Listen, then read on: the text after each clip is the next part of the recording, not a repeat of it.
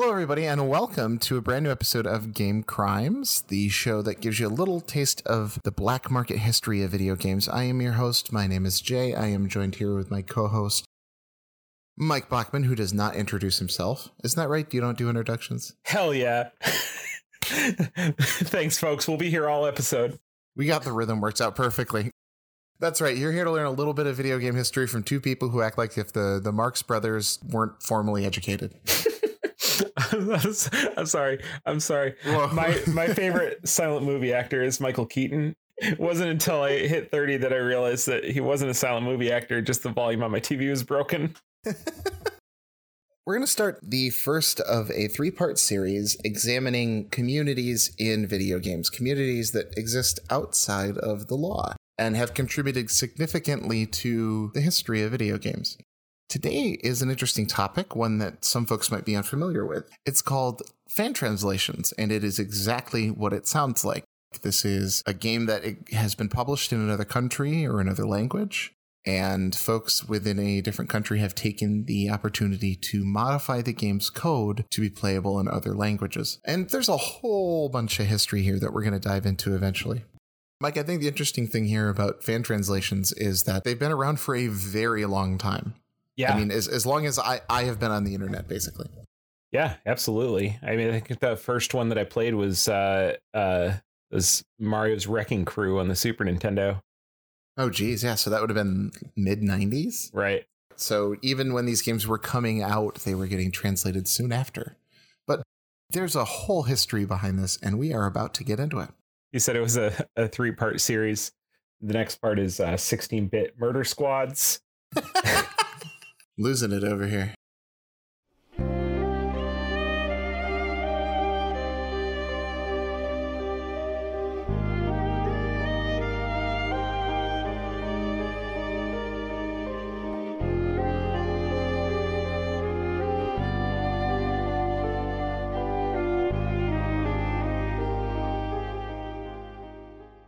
So, I'd like to go over a brief history of fan translations, how they work, and what they are.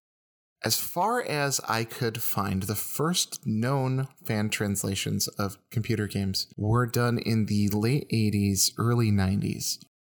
And formally, the earliest one that can be traced is traced back to 1993. A group of ROM hackers, people who edit video game code in order to change how the game works, named Oasis, translated a couple of games on a Japanese computer system, the MSX, into Dutch, and then from Dutch got translated into English. These games were shipped on floppy disks, so it was a lot easier to distribute these fan translations. You could just plop it on a disk and mail it to someone. The English translation came, like actually came from the Dutch translation, so it's translated through two languages before it gets to English. You got it. Wow. And I believe the same translations were also translated into like French as well. So hmm. like it's kind of weird. It spread like a spider web once the first few got out. Uh, from what I can tell, they were mainly distributed on Usenet, which doesn't surprise me. I'm going to give you a list of games SD Snatcher, Legend of Heroes, Xak the Art of the Stage, Rune Master, Ys.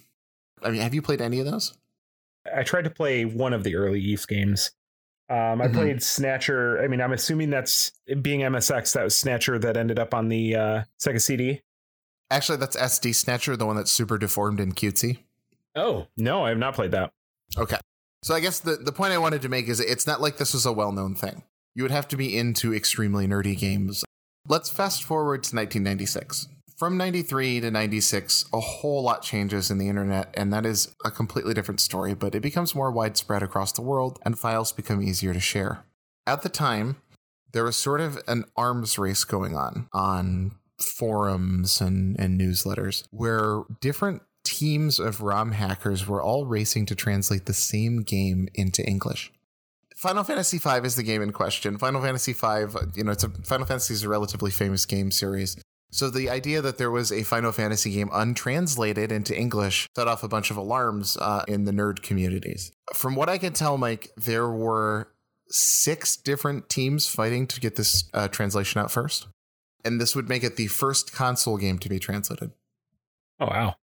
Yeah, so we had Archaic Runes, Multiple Demiforce, the Translations Corporation, D Japanese Translation, Starsoft Translations, and RPGE.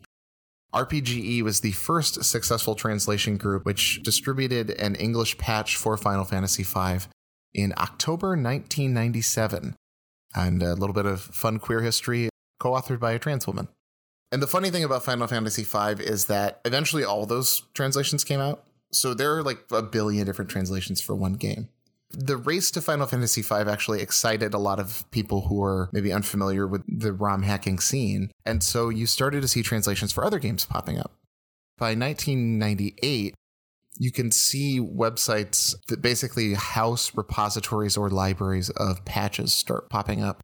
Two specifically that listeners might be familiar with if they're old like myself RPG Dimension and the Whirlpool Nowadays, these websites that collect translation patches have been supplanted by romhacking.net, which is the premier place to be looking into these translations, as well as romhacks. There are other translations websites out there, and they're good, don't get me wrong, but uh, romhacking.net is huge. If you're looking for in progress patches, you can find them on smaller subforums like GBAtemp. Then we're going to move on to 1999 1999 is significant because this is the first time a full legal injunction has been filed against a fans translator. Now, this fan translator was simply translating a RPG game dev kit called RPG Maker 95 for Windows. RPG Maker is still being created and distributed. You can buy it on Steam. The game's Japanese developer, ASCII, shut down the group entirely by bringing them to court and threatening to essentially run them up on copyright charges. And the group agrees to disband and take down their translations in exchange for getting out of the court case. So there is no formal legal proceeding, but it's enough of a threat to work. Does that make sense legally? I guess. Yeah. I mean, if you're not uh, familiar with it. Yeah, but also like wouldn't set any sort of precedent. In 2010, Xseed Games, which is a game publisher that specializes in bringing Japanese games over to the US, actually paid a fan translation group for one of their translations instead of paying an internal translation team. That game is called Ys the Oath of Felghana, and it was formally distributed with that English translation, and all of the translators got development credit. There's a weird relationship between formal game developers and this community where you see a lot of their work showing up in formally published games, but whether or not they get credit for it or get paid for it is a different issue. Yeah. I think in this case it's interesting because Xseed Games does they're not a game developer, they don't make games, they only publish them. And so it would make sense to me in that case to just ha- pay a software team to hey, g- give me a finished version of this because you've already delivered it before. But in the in the case of like a fan translation, like are they even like a, a, a team really? You know, it's like how much work is just is just being shared among people doing it in their free time without like mm-hmm. record of how much time is spent on that like who's getting paid for that and what legal like you know things are you opening yourself up to? There's so many complications there because generally speaking the game industry has used the translation community as a product testing ground. The reason why this community is allowed to thrive is because a lot of the times the fan translators become formal translators but you have to do a bunch of unpaid work first to prove you can do the job. Mm-hmm. Sounds great. I've got one more a date of note here 2014. Probably one of the most significant fan translations of the past 10 years. A PSP game called Final Fantasy Type Zero did not make it over to the US due to the failure of that system in the Western market. And Squaresoft, the game's publishers, actually issued a formal cease and desist order to the fan translation group once again escalating things, trying to get things into the court of the law.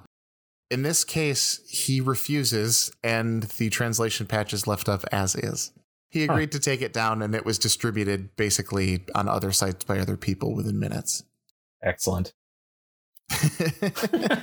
you take somebody to court in the 90s like maybe you have a you have a chance of getting it taken down and not being out there anymore but but once i mean 2014 no it's if it if it was out there at all it's out there for sure. And I mean, Square eventually went around and turned around and released that game with a different translation, it, just because they were like, "Hey, there's a market for it." I'm hoping that like pre- by presenting these things in chronological order, I, have I've communicated the idea that like This is kind of a, a section of of game hacking and ROM hacking that's been mostly left alone compared to like some of the things we've seen with like emulation sites being shut down, ROM hackers actually being brought to court, like in the Galoob Game Genie versus Nintendo case. This is just strictly fan communities. Is it a case where it's left alone for the same reason that like ROM hacking will distribute like an IPS patch for the for for the ROM and not a patched version of the ROM? Because then they're not distributing original code. Kind of. Actually, that is a good segue.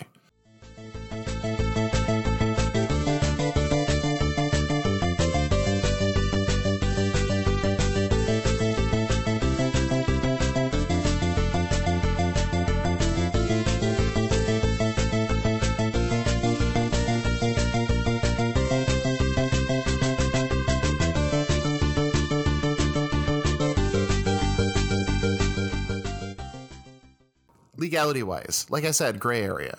There is a generally accepted belief that distributing a game patch itself is legal, so long as you are not distributing the game itself. So you'd be sent, you know, a tiny little file that you would somehow append to an existing game. From all the research I've done, this belief has never actually been tested in court. There are arguments that it might fall under the umbrella of fair use, but as anyone who has spent any amount of time on YouTube knows, that term in, in legal consequences is complicated. I went and looked up a legal guide uh, specifically about fan translations on helbronlaw.com. And here's what Helbron has to say.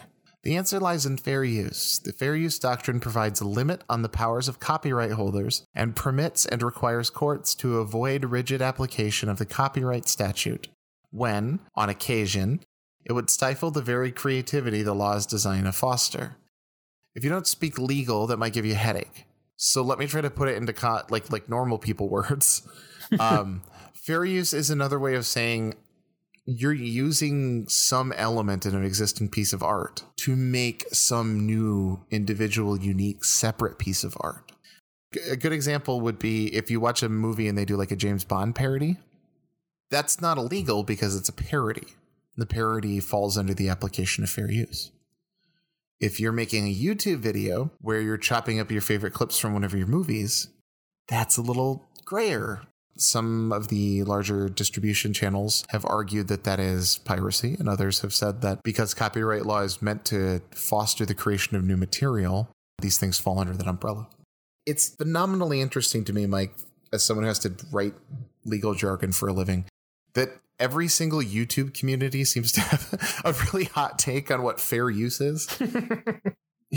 have you seen this kind of argument? Because I feel like it's been cycling around the internet forever. I've, I, you know, I've been a, I've been a part of it. mm. Well, it's, I guess, I guess the difference between me is that I don't make any claim that anything I'm doing is fair use. Yes, but, yeah, yeah. But like, I've done, I've done like, I've done like par, like performed parodies and stuff for like, like music for, um, Sure. For sure. like GeeklyCon live shows. And the then later, you know, had people be like, be like, oh, you should release that. And I was like, well, I just ripped a like a you like a I just ripped a karaoke track. right, right. like that's a, that, I don't think it's fair use. Everybody loved your rendition of the thong song. Very little was changed. My personal hot take on fair use is that the law is very broadly defined. The legal history is all over the place. And that kind of sucks because it leaves small creators the burden of determining whether or not they're doing fair use. For the most part, in the US legal system, large corporations and moneyed interests have the ability to determine that law. And therefore, there's an eternal fight over what is fair use and what isn't. And it's done in little individual bits a good recent example would be Twitch, the the streaming website, kind of not being in control of whether or not you're going to get hit for music. You know, if you're playing copyright written music or something, even within a game itself, you've seen a lot of game publishers, movie publishers, etc., claiming that playing a game by itself and using the original audio does not constitute fair use. And it's one of those areas where it's like the people that are going to get hit by something like this are less likely to have like the the resources to either like truly understand yes. it or navigate it and and mm-hmm. oftentimes even when like the company that's gonna as we saw we saw earlier like even if they may not be right the threat of a large company saying you know take it down or we're gonna do a legal Mhm. action to you. Uh, it's like isn't is enough to be like, oh well, I just you know I I think I'm right, but I don't know, and I don't want to. I don't have the resources to to find out, so I'm just gonna stop. Yeah. So I'm going to use my work experience here uh, because I work for a lot of patent law firms as a researcher. One thing that very much leads into what you were saying, that notion of, you know, smaller people who don't have the resources. One thing that's very common in my job is that if I'm asked to find some material and it's a really important case, my availability, budget, time spent on these projects could range from 24 hours to four months. Imagine having to stretch out what you're doing over four months and trying to find the resources while still paying your bills as like a you know your mortgage and your your heat and your light and that kind of thing. Not not an army of people named Bill that you that you you know you made some bad bets.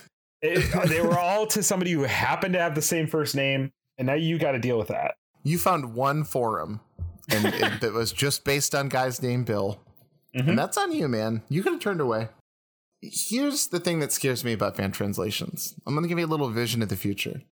There are cases of of the bad guys winning, corporations having their say and having these resources taken down or destroyed.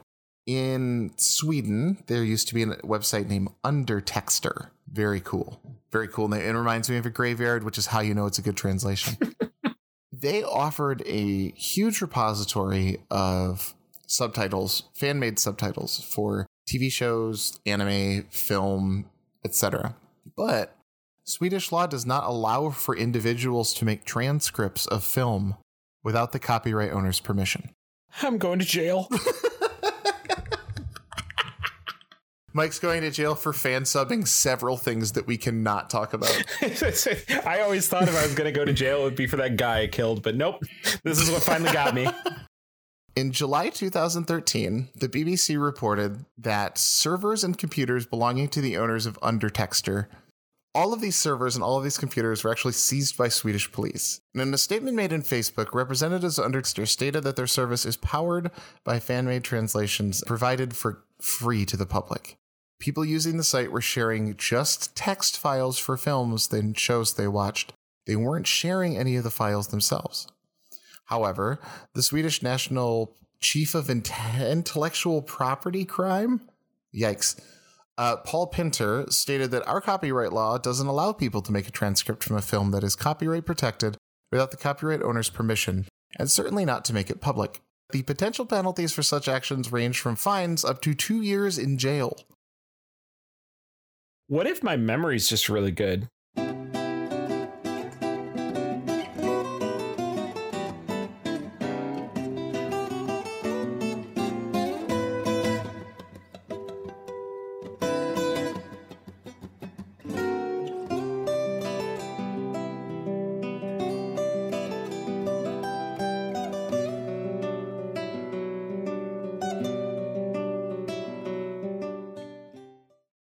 I'm going to do a little reading series here.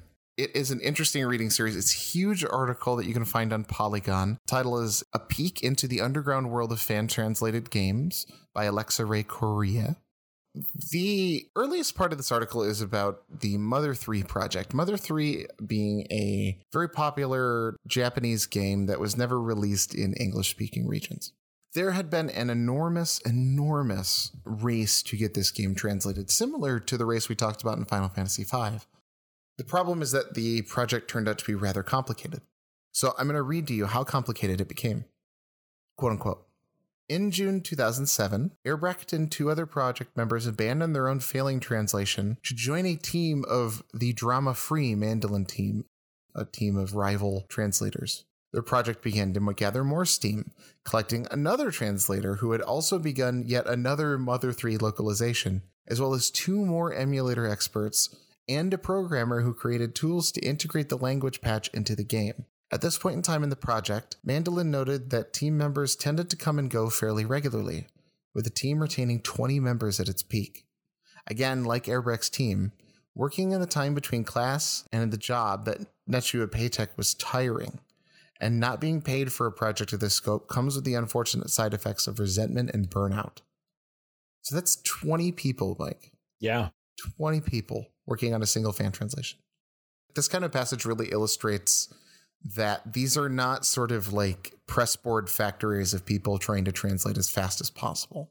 These are folks that have some sort of very, very deep communal or emotional connection to the game they're translating and are putting their back into getting it right.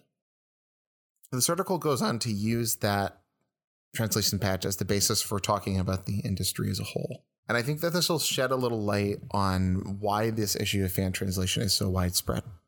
More quotes. Localization takes time, energy, and resources, sometimes as much as it does to initially make the game. And for this reason, companies without the bandwidth to spare never bring their games to Western shores. A quote from later in the passage reads There are all kinds of weird legal gray areas. Mark MacDonald, executive director of localization company 84, told Polygon. Sometimes it takes a few years for a game to come out. Sometimes it just seems like the game won't come out in the West and then it will years later.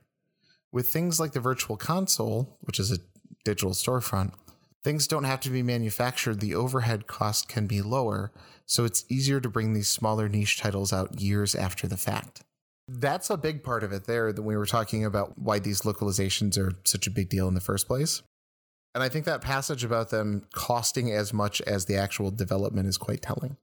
If you're not experienced with like any sort of ROM hacking or like or at least have like a basic idea of like how that kind of stuff works. It's not as simple as like, oh, you have a you have a script for this game and you're doing a find and replace. Like you're yes, you're yes. spending a lot of time in a hex editor where you have to change text at specific memory addresses and they're not always sequential. Like you may you may sometimes have fragments of a sentence at one memory address and then somewhere completely else in the ROM or like at least a few a few addresses down you've got another like completely different portion of of of maybe another sentence or maybe of that that specific sentence it, it takes a lot more than just somebody who speaks both languages Oh, absolutely. And even if you did speak just two languages, I mean, translation is also a little more complicated than that. In my studies of literature that I did in college, I did a lot of work on translation actually because I was curious about it. And there are a lot of different schools of thoughts as to what the best approach towards translation is. So I- I, find it to be an art we're running into what yet another moment on this show where individual communities of people who like video games are finding a way to prioritize that artistic expression over the needs of the market. So this last bit is interesting to me because it's a case study of one particular guy who is working on one particular game. This is a college student who uh, worked on a game called Valkyria Chronicles 3 and was the first to translate this highly anticipated game into English. I'll use some more quotes here from the article. Some project starts are a little more rocky and a little more lonely. On the other side of the globe, Christopher Ting, then a student, was dreaming of a localization for a Sega published PlayStation portable RPG, Valkyria Chronicles 3. He spent months wishfully daydreaming about a translated game. He didn't think to work on his own fan translations, however, until he stumbled upon a kindred spirit on the GameFAQs message boards. A few years ago, I was in Taiwan and I saw Valkyria Chronicles 3 for sale, Ting explained. I bought it, even though the game was in Japanese and I couldn't understand it. I speak Chinese, so I found an unofficial Chinese patch and played the game and enjoyed it. I realized it was unfair that so many people who love the series don't get to play the game because it's not in English. On GameFAQs, the community pool of video game walkthroughs and completion tips, Ting found a thread about creating a translation patch for Valkyria Chronicles 3, led by a mysterious programmer going by the name of Nightleech. my favorite superhero Him, Spawn, Blood Guy. I like all the cool ones. i thought spawn was the blood guy I mean, he's got cousins. okay Spawn, Spawn's cousins. Cousin of Spawn. that does not sound menacing at all Nightleech, the programmer, whose real identity remains a mystery to Ting, even now, posted screenshots to the forum showing he could insert text into the game files, and after seeing them, Ting decided to take the leap. I thought, you know what? I have decent confidence in my own English writing abilities, he said. Originally, I began trying to transcribe everything myself. Then I set up a website and asked for volunteers. Nightleech was able to extract the text files from the game, and with the help the, from the team that made the Chinese patch, we were able to build full scripts in both Japanese and Chinese to work with. Ting buckled down with Nightleech, the mystery man who had helped make an English version of Valkyria Chronicles 3 a reality. Ting noted to Polygon that despite the length of time they worked together, he never really knew who this programmer was. Hiding your identity in this line of pro bono works with one large benefit anonymity, the bonus of being harder to track down. That is wild that you would have these many people who have no knowledge of each other and spend no time together working on a project like that. Uh, I've actually like experienced something like this pretty recently though. Like oh, okay. the uh, Phantasy Star Nova uh, for the Vita. Mm. Like of course, like Phantasy Star Online Two didn't get didn't get released in the West for a long time. It finally is now, um, but it has a companion game that was released on the Vita in Japan that doesn't have an English translation, and there's a group working on one now, and it's it's to the point where you can where it's playable but there's a Discord server where they have the landing room that you get put in that has like instructions on how to get started submitting chunks of translation to the project. So it's it's almost crowdsourced. To the point where like the anonymity, as the article was saying, is almost a part of it. Right? right. Like if you see some guy named like uh oh god, I don't know, snow cone lover, and he shows up and he just offers to work on your game, are you gonna turn him down? I don't know. I mean, but that's why I that's why I do everything under the alias the Mike Bachman. you got to keep them guessing. Yep. Hold a little back, then they're always wanting more. My question would be how many of these game translations have similarly complicated, complex stories that we're never going to hear? The story of Valkyria Chronicles 3 is literally like a guy contacts a stranger in another country and they come together to make one game and then never talk or connect to each other again there's so much of the internet that we've already lost and i feel like that's that's kind of the stories that do get lost in the process the other weird thing is that like a lot of this stuff is was done on um was done on forums and things. Like some of it was private messages for mm-hmm. sure but like those forums were were at least like archived somewhere generally like um, generally speaking. where you can like you can go back and find like large chunks of it but a lot like discord in a lot of ways has replaced that kind of like forum community for a lot of these things. And that's like, very true. and that stuff's just i mean there's there's i don't i don't know of any like meaningful way to scrape any of that stuff so that stuff's just going to be like stories for anything that happens from here on out is going to be really hard to come by right and and i think a big part of this too is that the internet was meant to be a public good you know, like businesses exist on it, but it exists due to the grace of being a public good. Discord is not a public good. So if all of these communities have migrated to a community that is owned and regulated by a single corporation, I think history has shown us plenty of times that corporations don't give a fuck about things like archiving or keeping things accessible Right. Whereas that was a huge part of the internet that was kind of like baked into the ideology of the internet's uh, earliest boosters was that this free trade of information would change the world. One thing I also think is really interesting about these articles in the process of basically just like bombing around on GameFAQs and randomly DMing people, these people are doing the equivalent of millions of dollars of labor for free. Yeah. That really struck me. You don't know Night Leech based on the name, he's clearly cool. But, for sure. Like for sure. Like he drives a Camaro. Come on. but you also don't know who he is. And you two helped release a game that became popular enough to spur Sega, the official publisher of the game, to make a new a new Western release for the fourth game. You're seeing this sort of anarchic energy in the internet trickling up into games in really interesting ways. I know the feeling of like putting work into like into say like modifying consoles or just like doing like in that case i'm not generating anything for the company but i'm like i'm doing something i'm like making something that was released by a company better because i enjoy the process of doing it and in the case of say valkyria chronicles 3 putting that out and it being released then generates generates another one and that's not payment at all right and and I guess there's also the aspect of like after spending the number of hours required to translate Valkyria Chronicles 3, you might never want to see another fucking Valkyria Chronicles game again in your life. so, you know what? Maybe it's not even worth mentioning. there is an enthusiast element to fan translations. Yeah. When you go over to romhacking.net, for instance, where you're going to see the highest number of fan translations are genres like role playing games with 80 hours of playtime and a billion statistics to consider because it is the enthusiast audience that is drawn to these things in the first place. You know, you're not going to find a lot of translated games that maybe only had, you know, 40, 50 letters of text, but are a sports game. Even if you're doing something like this because you enjoy it, there's a lot of people that love their jobs that they get paid for too. yeah, exactly. My God, yes. enjoying it shouldn't preclude you from getting compensated. Get your money. For God's sakes, get your money.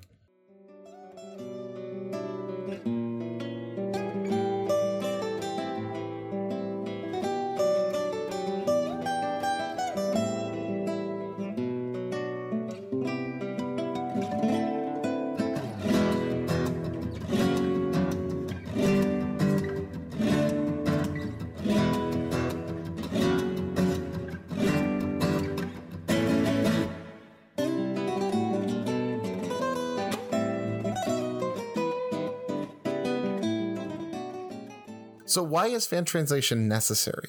That's a modern question, you know? I mean, obviously, game distribution is a lot different than the days of floppy disks in the 90s. But fan translations are relevant because, as we were discussing, game companies have to justify the cost of their localizations. Fans don't. During the times of, say, the 80s and 90s, 2000s, there were really limited options when it came to hiring translators for video games. And I've decided to look at the work of one particular well known translator. His name is Ted Woolsey. He translated a lot of Nintendo and Squaresoft games in the 90s with lots of text. And his official translation work is a huge difference in terms of what he did and how much labor was involved compared to these sort of enthusiast communities with 20 people contributing and for free. This quote blew my mind, Mike, because he's talking about translating a Final Fantasy game.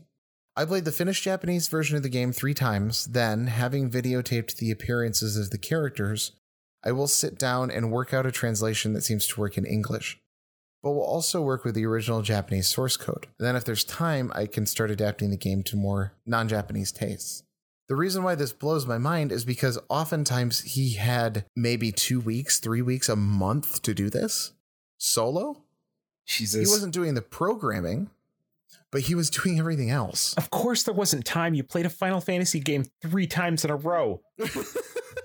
he talks in the uh, in the article I used. It's on chronocompendium.com uh, backslash term backslash superplay magazine Woolsey interview.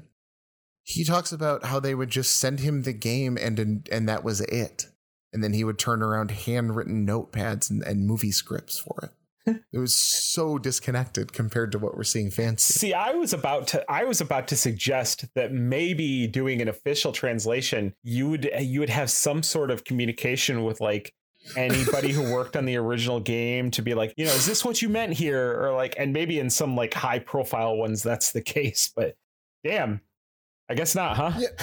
No, not so much. I mean, that's the the funny thing about video games is that like there's a lot of money in it now, and it's much bigger culturally than it was in the past. So there's this real desire to like canonize older games and go like, oh my god, those nothing will beat the writing in those games. And then you look into the reality of it, it's like, oh, it's one guy in a small apartment. He had two days to play it, and he ate nothing but macaroni and cheese uncooked. like, here's another thing that's really interesting to me about why fan translations are necessary. At the time, especially in the 90s, popular genres of video games were considered to be unpopular in the United States and not worth the cost to translate. Japanese RPGs, visual novels, dungeon crawlers, these are all sort of games where the expenditure of translation would be much higher than your average project. It would be ridiculous to me to say that like modern games aren't RPG games or that visual novels are, are, are literally more popular in English language markets than they ever have been while still pointing out at the same time that this is a game industry and a game media that tells you that those things aren't marketable. Your tastes are shaped by these things, you know? I would argue that a lot of games like Final Fantasy V, Mother 3, Cave Story would never really been made available to the people in the US without these fan translation groups because they would have been unmarketable games. Yeah, sure. That's it's, it's wild to me, especially as popular as Cave Story was. And so profitable. I would say too profitable. So the interviewer also asked Woolsey why Final Fantasy V wasn't translated officially. Are you ready? Uh huh. As for Final Fantasy V, we're sure it's a great title that hasn't been hit with too many people in our focus groups. Final Fantasy V is not accessible enough to the average gamer. They tried to change the game, and Woolsey said the tentative working title at the moment was Final Fantasy Extreme. is that the Game Boy Color port? Listen to that. Americans just aren't capable of understanding it. Listen, Americans can't handle Final Fantasy V. We know what they really want. It's spirits within. And also the idea that this incredibly rudimentary, easy to play game, it's like, you know, the problem is that it's not extreme enough, actually. so we haven't learned how to market to imaginary kids riding BMX bikes. Yeah, yeah, people just don't understand the amount of work that it would have gone in gone into putting skateboards into all the sprites. Last bit of why fan translations are necessary. Here's the real fun thing. Game companies rely on fans translator because of their free labor. And there are a lot of examples of illegal fan translation work showing up on resumes that then lead to official work in the games industry, i.e., paid work, meaning that the other work, whether or not it's used by the company, remains unpaid. This was the case back in 1996. And in some cases, companies use these unofficial translations without licensing the transcript from the translation groups. Meaning, companies can sue a fan for translating their game, then use the translation in a published version of the game and profit off of the translator's work. The person doing the work is the one absorbing all of the risk. Woof. I mean, I knew about like I knew about like the you know like the virtual console like NES ROM headers stuff where it's like, no, this is literally like Nintendo Nintendo Nintendo dumped EmuParadise before filing a cease and desist. Yeah, Nintendo's got the one functional Saturn emulator, just in there, and they're keeping it from us. the reality of the translators taking all the risk, even though they don't get the money, is so endemic to the game industry that it would require a severe cultural shift. Yeah. To quote Woolsey, one thing I guess a lot of people don't realize is the difference between a fan translator and a professional translator isn't that big. It's a matter of experience level. People who get into professional translation always start doing it for fun or as a hobby. In fact, I'm completely serious when I say that every professional translator I've ever known has started as a fan translator. Usually, someone will find the way they like translating or sharing stuff from other cultures, so they'll translate stuff they enjoy. I think most translation localization managers expect job applicants to have done personal projects for experience or fan enthusiasm. And look, this is not exclusive to video games. I mean, you're told to have a GitHub if you're a coder, right? You're expected to have a, a, a roll of videotape if you're expecting a job based on your video. But I think yeah. it's pretty clear that the pipeline from amateur to professional here is whether or not you do enough amateur work that is unpaid, and then maybe you'll get paid for it. Who knows? I find it to be a sort of one of the weirder aspects of video game business. There's a ton of these practices and communities dedicated to this stuff, but formal game companies can't really acknowledge it because they benefit from them. I've got a lot of feelings about this, but not a lot of words. Listeners, we had to cut out Mike headbutting his wall. Doing those those haymakers you're hearing so much about at the top of the episode it's a weird thing where it's like yeah like coders have to have a github and like you have to you know you have to have a demo reel if you're going to be like an animator or something but like neither one of those requires you to have like violated an intellectual property law first. Right exactly. And like to use a comparison for other for other pieces of artwork you hire a translation expert someone who knows something about prose someone some, with some experience with poetic language because you can never really translate one to one between languages. Yeah. Whereas this is just like, hey, did you did you really did you really like Mega Man? Well, did you did you like it enough to modify the game code to change his name to I, I don't know Sepultura or something? Well, Mega Dan. well, then here's your job, my friend. Thank you. I wouldn't say it makes video games seem small, but it does make video games seem like a place where creative labor isn't always valued very much. I think that's putting it mildly.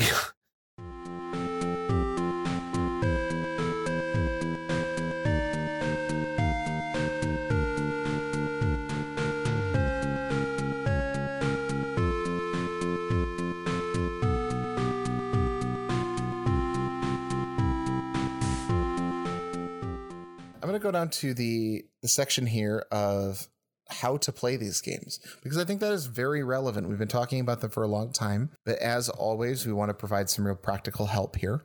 So I made a quick list. I think emulation is going to be your best option here. Emulation is you're using your computer or your phone to mimic a game console. You can find a lot of translated games that work really well with emulators and you don't necessarily have to put together the translations yourself. Although the patches themselves are not necessarily illegal to distribute, the ROMs, i.e., the game images, are unless you own a copy of the game yourself. So you're already breaking the law by using a translation patch. Kind of, maybe, who knows? Which is why I own a complete set of everything from everything before the Xbox 360. I'm just a really good collector. That's why I have all those ROMs. No other reason. Hell yeah. You should see it. He's got a big old game pool. And he just throws them into the pool. Yeah, they're in there. I feel like it's like one of the like one of those gotcha moments. Like police show up at my door. It's like it's like prove to us you have a copy of Growlancer. And I was like, I was like, well, you're welcome to look through my collection. And it's just a giant like like the Springfield tire fire. It's just like big pile in my backyard of games. They're like, what are we gonna do? The CIA busts into your house and you're standing on your chair like that guy from Death Note, and you're like. Oh, excuse me, officer. I believe I have 24 hours to delete those ROMs. One thing that I think is also interesting about these uh, translation patches is that you don't necessarily need to be a translation patch from one language to another. There are a lot of translation patches that retranslate, maybe writing over poorly existing English localizations or just offering different approaches on the same script. A- another thing you could do with this uh, translation approach here is that you could look into some of the newer emulation features, such as auto translate, which is a feature built into RetroArch, a, a popular emulator suite. This suite allows you to have the Google Translate app try to translate your game on the fly. And this is where I handed off uh, like an expert quarterback to my friend Mike here because you did a thing. Yeah, you know, we, we we did a thing. We We did, and, and you know they say that you you can't uh, like like Jay was saying you can't really translate uh, language one to one. There's a lot of nuance there, but not to a computer, and not to and, sh- and absolutely not to. I would say not even to humans at Google. Um, but there, there's a uh, it, it, this this feature is nice, and yes, it will just directly translate uh, what's on your screen. But uh, what if there's an analog element to that? And so Mm. there is a Google Translate app for phones for iOS and Android. Um, maybe your Zune, I don't know. It's meant for like you know traveling abroad. You point it at a sign, it'll give you a loose translation of of what that game is saying.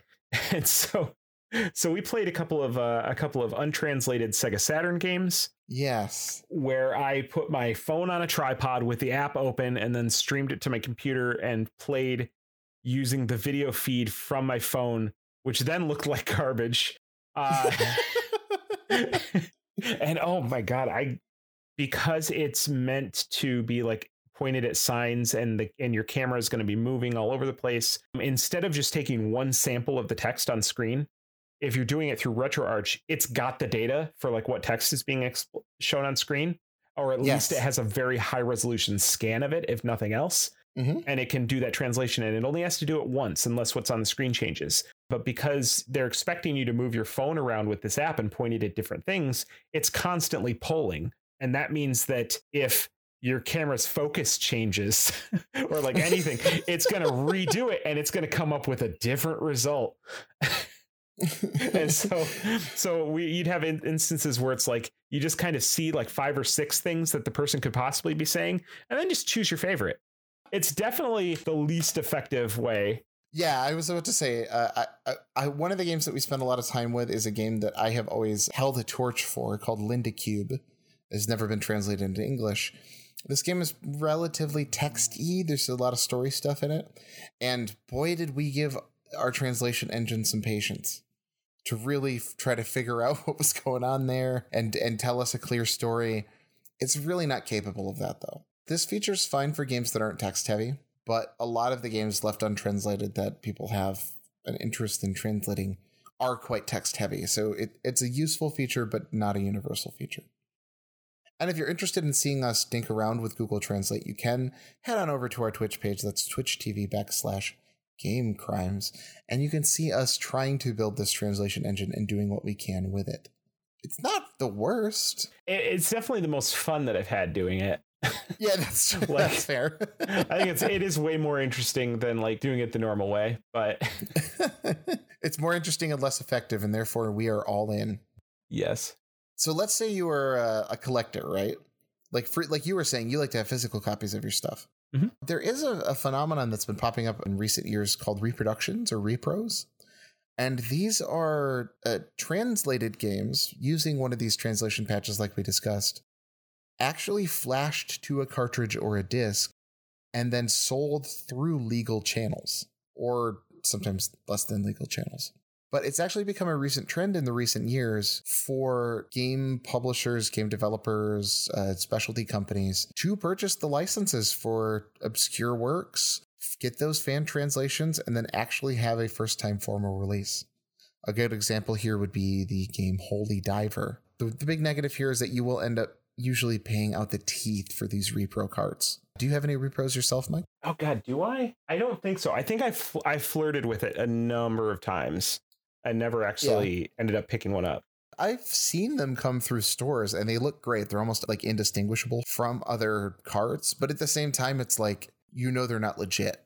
They might run on the, the normal system, but oh, the it, the label looks a little different, or you know, right? Um, it, it's just different enough to look off.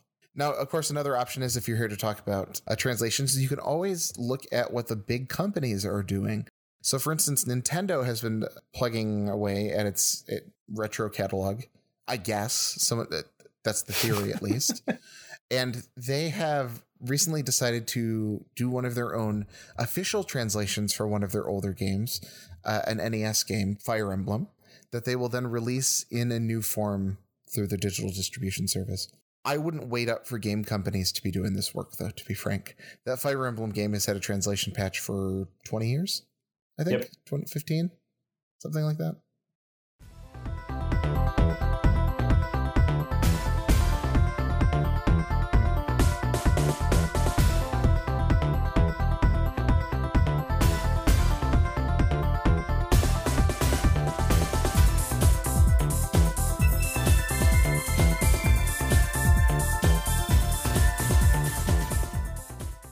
That's the fun stuff. We just gave you a quick tour around the world, so to speak.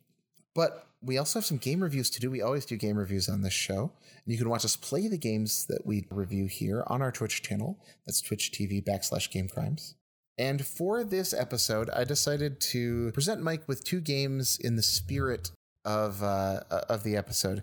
They both have fan translations, and both I would consider to be ridiculously unmarketable within English language markets.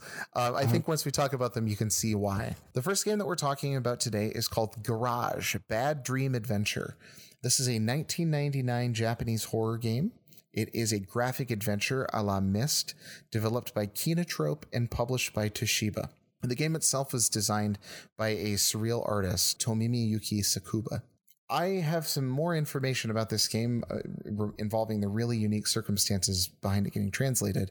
But Mike, what were your just impressions of playing Garage? I don't I don't feel I feel like I tend to get lost, especially in like the in like the PS1 era of games. I tend to get lost in those kind of games like very easily. Where yeah. it was like kind of this this early thing of like that era of like you can click on things you know this very like windows 95 like windows 3.1 where they're like oh we can have things that don't look like buttons that you can click on and they'll make noise yeah. and shit. And so they did a lot of that in this game but it's always you know it's like as a result like i don't i don't feel like the industry really learned how to telegraph like what you should click on and what it'll do. So while where it was very surreal and i was getting like uh, you know i was kind of i was interested in in where it would go i i did not have the patience to get very far yeah, for sure, for sure. Um, this is a sort of game genre that I would say is lost now. Is that fair to say? Yeah, I'd say so. The elements of these games, it, it was a time where like they could put in these elements, but not really other elements because of the way they were designing them. Like when you talk about Myst, like Myst had this like 3D environment where it's not like they could have really rendered a rendered that environment in a real in a real time and added a combat system or like something like that. Right, right. Yeah, yeah, yeah. So you get elements of what Myst was, but in other games that are like a broader genre, I would say.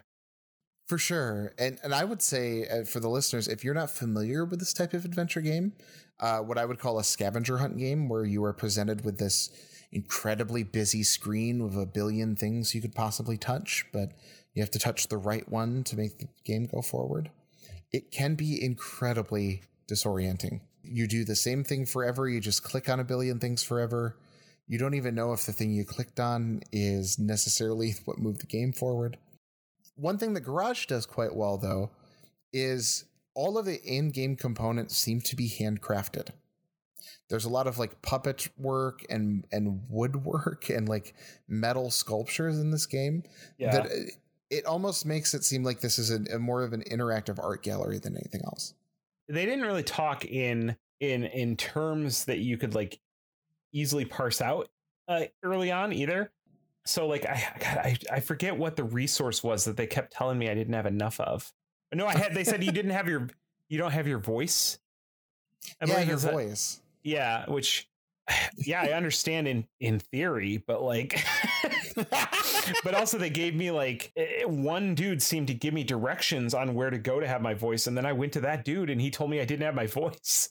And I was like, okay. You kind of just summed up the experience of playing the game, I think. The premise of the game is that you are reborn as like a, a robot. Like you're you're a human being who is reborn in a robot's body, essentially. But you're like a weird robot who is really wacky and edgy and like oh, he's made with mixed media art in the late '90s. Maybe he's cool. um, it, it's indicative of the rest of the experience forward because you, as this robot, just kind of wander around confused, not sure what to do or what's going on. There's no one to tell you what's going on. And I think that the artist intentionally went out of their way to make the environment look very unearthly. Very like Yeah. the surreal part of this is actually I feel like it gets nailed out of the park. I will say I, I kind of identified somewhat with the environment because it was like made from old barnwood. And as like and as like somebody who grew up with horses and had to be like in a lot of like barns that made him uncomfortable uh this is like this this i felt right at home in the worst way Oh yeah, yeah, yeah. As soon as you see some rotting uh, farmhouse wood, you're like, I'm at home, and also there's a good chance I'm going to get injured. yeah oh yeah love to get injured Love to get injured. Love to step on those big nails, brother. i've Uh, had my tetanus shot So I picked Garage for a specific reason, Mike. It's not just that I, I like it, although I do. The first release of this game was limited to 3,000 copies.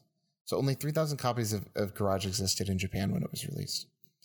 And the game's publisher actually withdrew from publishing altogether during the print run, meaning that there's likely even fewer than that in the wilderness. So in Japan, where the game was released, considered extremely rare, with only maybe a few thousand copies in existence.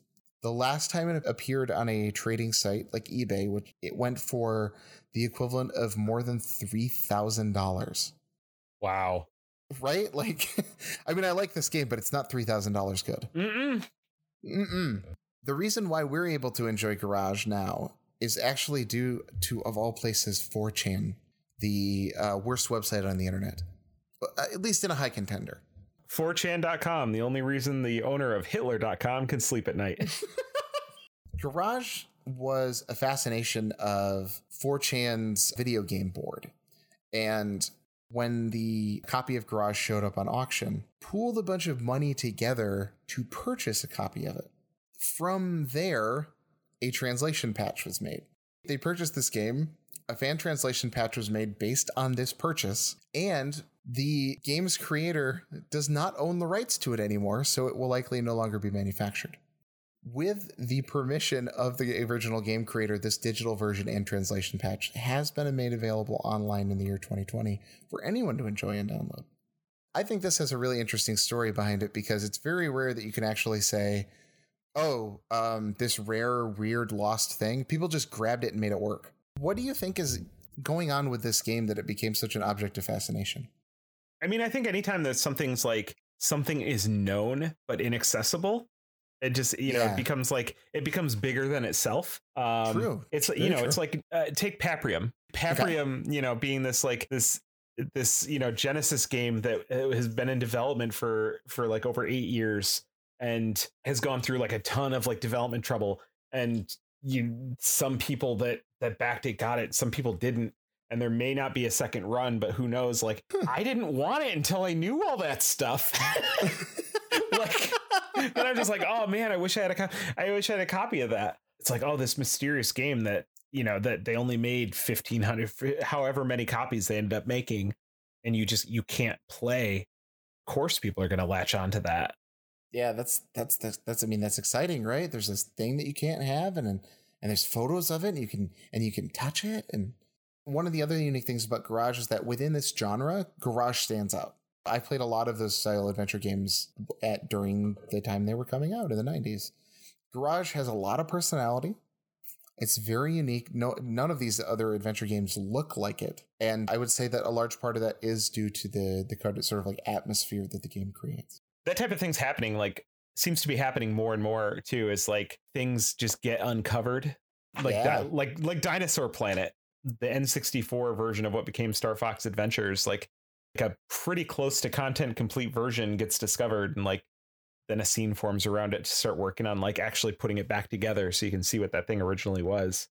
There's always stuff like you know s- stories of like a box with like source code being kept like being stuffed up in above a dropped ceiling is just all over the place. Whereas like I think I think we're gonna we're we're in this point where we're gonna have this period of that stuff happening more and more where like we're to like the nostalgia area of stuff that was on media that would have survived the amount of time it takes to get to this.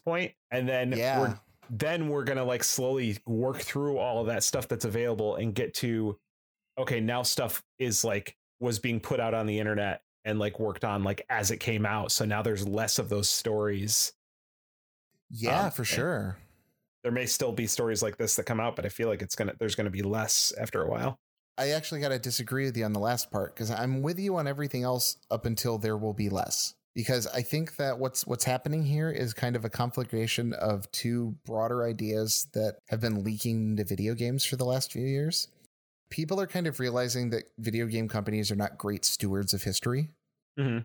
You know, it is not hard to find people actually complaining about Nintendo's labor practices now.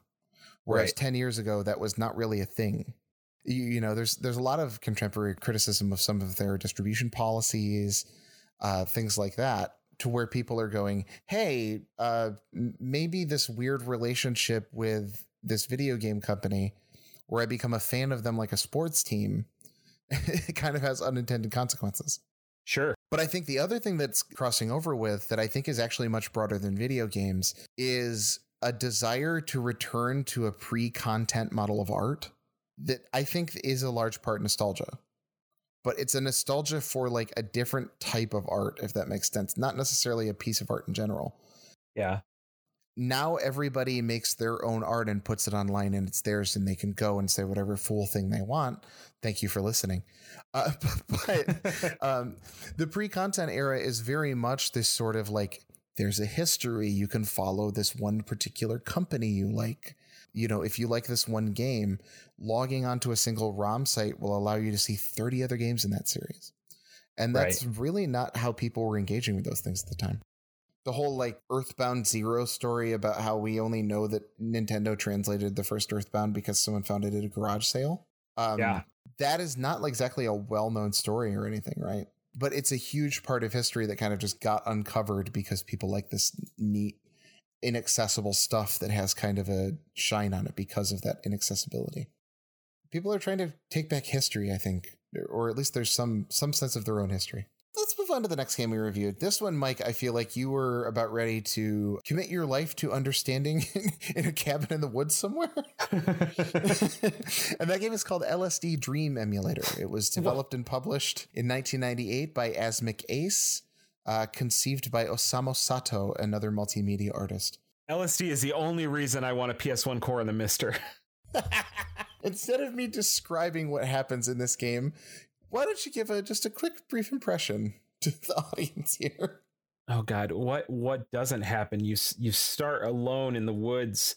You walk you walk around the corner and you see a you see a fireplace. But what's on the fireplace? It's a bat. The bat kills you. You wake up.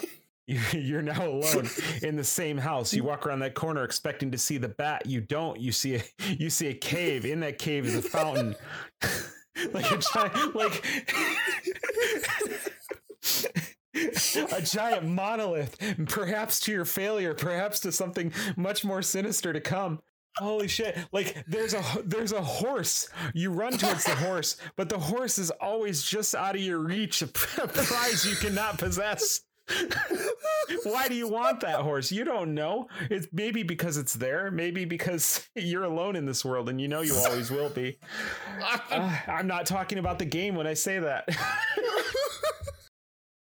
Holy shit, this game. Like, I don't understand what's happening. They give you. s- Am I remembering correctly that they give you stats? I was in a I had a Yes. fever dream. They like give you rewards, but I don't know what they mean. It almost doesn't matter. Like you're too busy trying to figure out what just happened.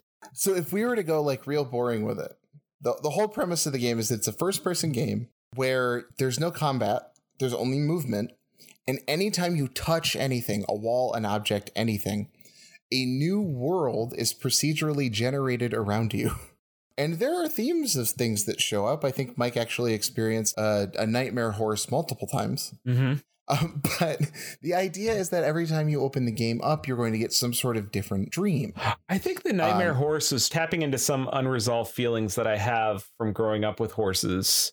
Um, Oh, and, okay. and resenting resenting my family for making me you know deal with this with their hobby that I had no interest in. I I'm very I'm very much invested in the idea that this this PS1 ROM was trying to tell me things. it's a personal attack. so this game is like that's the most boring way to describe it. I think that Mike's description is actually the best. the You, best way to you describe described it. what you do in the game. I described how you feel when you're playing the game. Yes. Practically you only spend about what 10 15 minutes at a dream. Um Yeah. before it just brings you back to the title screen and you could do it all over again. It se- it seems much shorter than that, but also somehow an eternity. I believe that we had to cut you off at 90 minutes because you're like I want to keep playing this forever. Oh yeah, Um, for sure. We would. Some say we would still be there.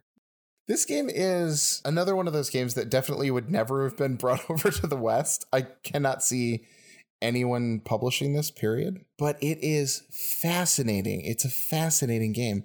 The artist who conceived it, Osamu Sato, is not really into games and, and didn't like games.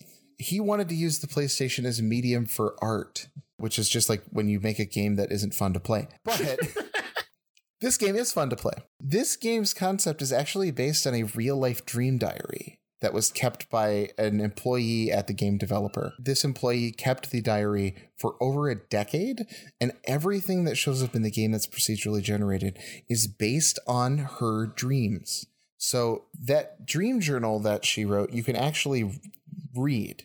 It was released alongside the game as a booklet called Lovely Sweet Dream that means that you can read these dreams that this other person is having and then go and have Mike's experience where you actually live through them.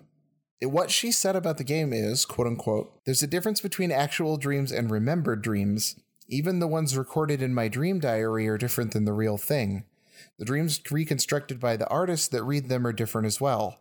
Just don't analyze them or read too much into them. Enjoy this book as if you're it's walking through late a dream. that, buddy. This game was also fan translated recently in 2020. Do you know why this game would need a fan translation, Mike? I don't. Because after you do X number of dreams, you are presented by written pieces of art, poetry, like that Oh, have didn't- something to do with the dream. Didn't we see some of that? Yeah, yeah, yeah. The game itself is like a poetry repository, of, uh, a visual art gallery. The music is great, great sound effects. I don't know. This is this is a weird ass game, uh, but in the best possible way. I would love. I don't even know how you would do this while still mean while still remaining like faithful to the original. But like, I just I want more. I want just like a. I want this game to just have access to a much bigger library than what it does. Yeah, yeah, yeah. I mean, because after a while, like you know, seeing that demon horse again, like you know, I mean, no, it's still like I I chased after it just as hard the second time. but just like, you know, being able to to to just like I I would just I would I would stay in this game for a long time, probably longer than I played WoW. thing that really strikes me about LSD is an experience I had with it about 10 years ago or so, where I think I put about 10 hours into this game the first time I discovered it. And just for reference, Mike, I never saw a horse. So maybe it is telling you something. Oh wow. The experience I had was that I was playing it at the same time as a couple of other people on a game forum I was going to. And what surprised us in the discussion was how little overlap there was in our experiences. That when like when people talked about what the game looked like to them, it was like, yeah, that's the setup. We were doing the first person walking and touching. But what they felt and what order and sequence of events and the co- even the colors of things never Right. really one to one. Let's wrap this up. we've got two games to discuss, and let's just give it a simple should our listeners give this a shot? Let's start with Garage. Mike, what would you say? Should our listeners give Garage a shot? You gotta have it. You gotta have a level of patience that I am not prepared to. no, I, yeah, I, I, I mean, if it, eh, I would pass on it personally. I mean, unless you're like you're just really into like that era of like adventure, not not even adventure games, of that like exploration, like point and click exploration kind of game, like it's too confusing. I think Mike's totally right here. The vast majority of people are going to try to play this game and get very overwhelmed and, and bored very quickly. I went and picked up this game after we streamed it and mm-hmm. grabbed a walkthrough online. Oh yeah. Yeah, yeah. And I found that after about an hour or so of playing the game, I kind of had a pretty good impression of what I was going to be seeing. And I think that if you are into sort of unique visual presentations, uh, g- games that, for lack of a better way to put it, could be called ugly and pretty at the same time, Garage does have a lot going for it. But I would actually side with Mike here and say it's probably not worth your time unless you have these interests in the first place.